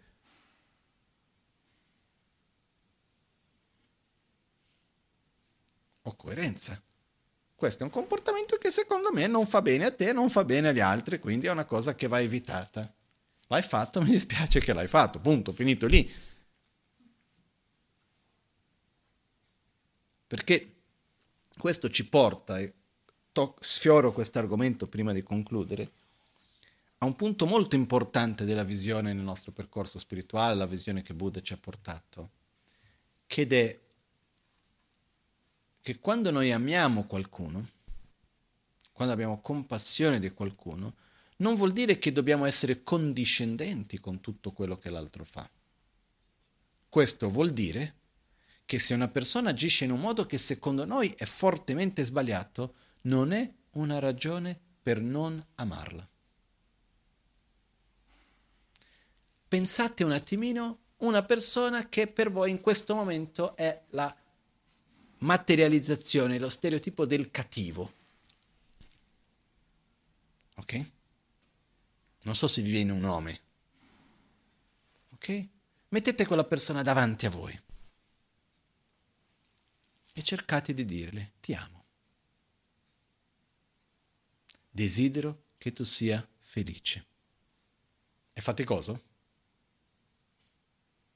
Perché?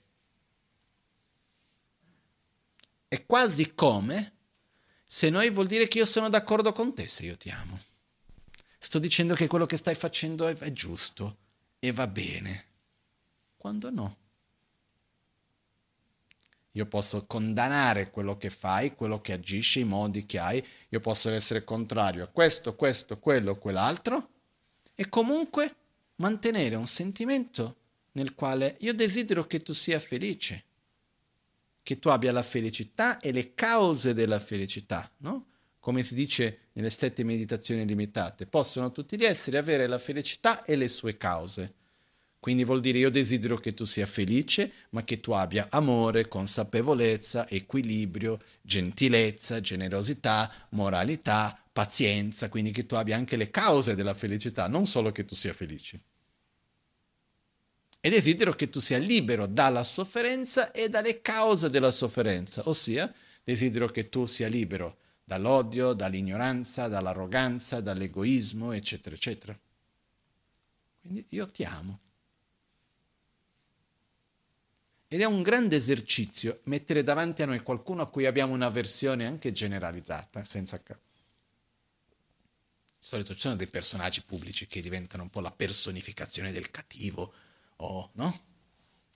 Poi Figuriamoci, è molto facile manipolare le persone con le personificazioni del bene e del male. Noi cadiamo facilmente in mezzo a questo. Invece guardare quello e dire ti amo, permettersi. E vedere che possiamo avere una persona vicina a noi a cui noi amiamo tanto. E questo non vuol dire che dobbiamo essere condiscendenti con ogni cosa che fa possiamo dire guarda, questa cosa secondo me non va bene, però come posso io aiutarti a cambiare? E ho la possibilità o meno? Quindi giudico le azioni e non le persone. Non vado a generalizzare. Ok? Così come non è perché una persona ha degli aspetti positivi che tutto quello che fa sia buono. Non è perché una persona ha degli aspetti negativi che tutto quello che fa sia cattivo.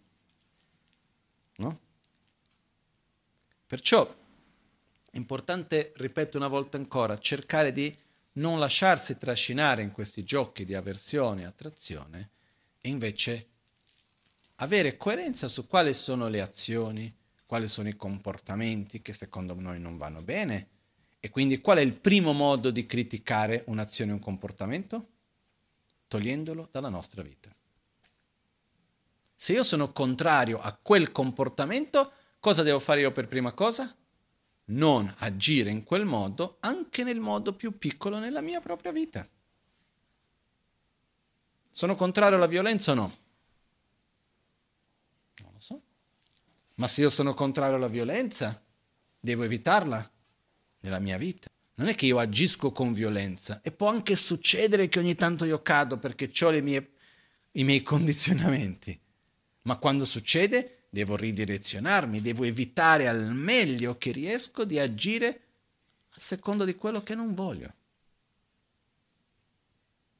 No?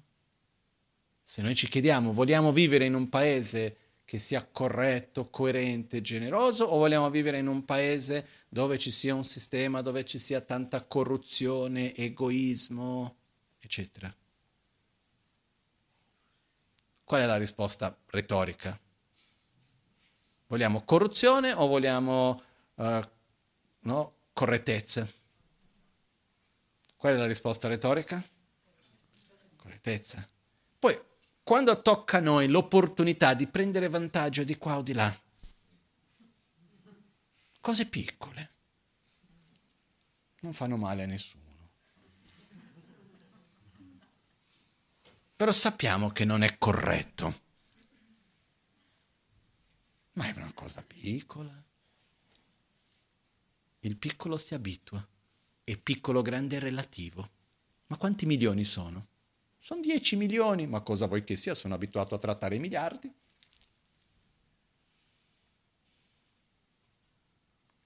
Se io ritengo di voler vivere una realtà corretta di un certo genere, devo applicare quello che voglio vedere nelle altre nella mia vita. Prima di tutto. Se non voglio vivere una realtà e se io sono pronto a condannare la violenza, devo evitare io stesso di agire con violenza fisica, verbale e mentale. Perché la violenza fisica nasce dalla violenza mentale alla partenza. Ok? Perciò ricordiamoci che viviamo in una realtà interdipendente dove le azioni di ognuno di noi hanno un potere e un'influenza enorme nell'insieme del tutto. Quindi ogni parola che diciamo, ogni scelta che facciamo, ogni azione che compiamo non è mai in vano. Lascia un'impronta sulla nostra vita e sugli altri con cui noi andiamo a interagire. Ok? Perciò non dobbiamo seguire delle formalità, però è importante anche capire che cosa le tradizioni ci insegnano. Okay? Certe volte a me è capitato di fare delle cose formali perché ritenevo di voler agire con rispetto verso il contesto in cui mi trovavo, dove quell'attitudine veniva vista come un'attitudine rispettosa, il contrario come un'offesa, quindi non volevo offendere nessuno. No? anche se non capivo il perché. No? Però in generale nel nostro contesto qua uno si chiede, devo fare le prostrazioni? No. Se voglio fare, posso fare? Sì. Ma perché? Perché io sento l'importanza di coltivare il rispetto, di coltivare l'umiltà. E quello di cui abbiamo parlato oggi, che volevo lasciarvi come una riflessione da portare per questi giorni, è l'importanza dell'umiltà e che cerchiamo di vedere se noi abbiamo delle barriere nel rapportarci con gli altri o meno. Dove noi ci mettiamo come i padroni della verità, ci mettiamo con un atto di superiorità nei confronti degli altri che non ci permetta di aprirci per vedere e imparare.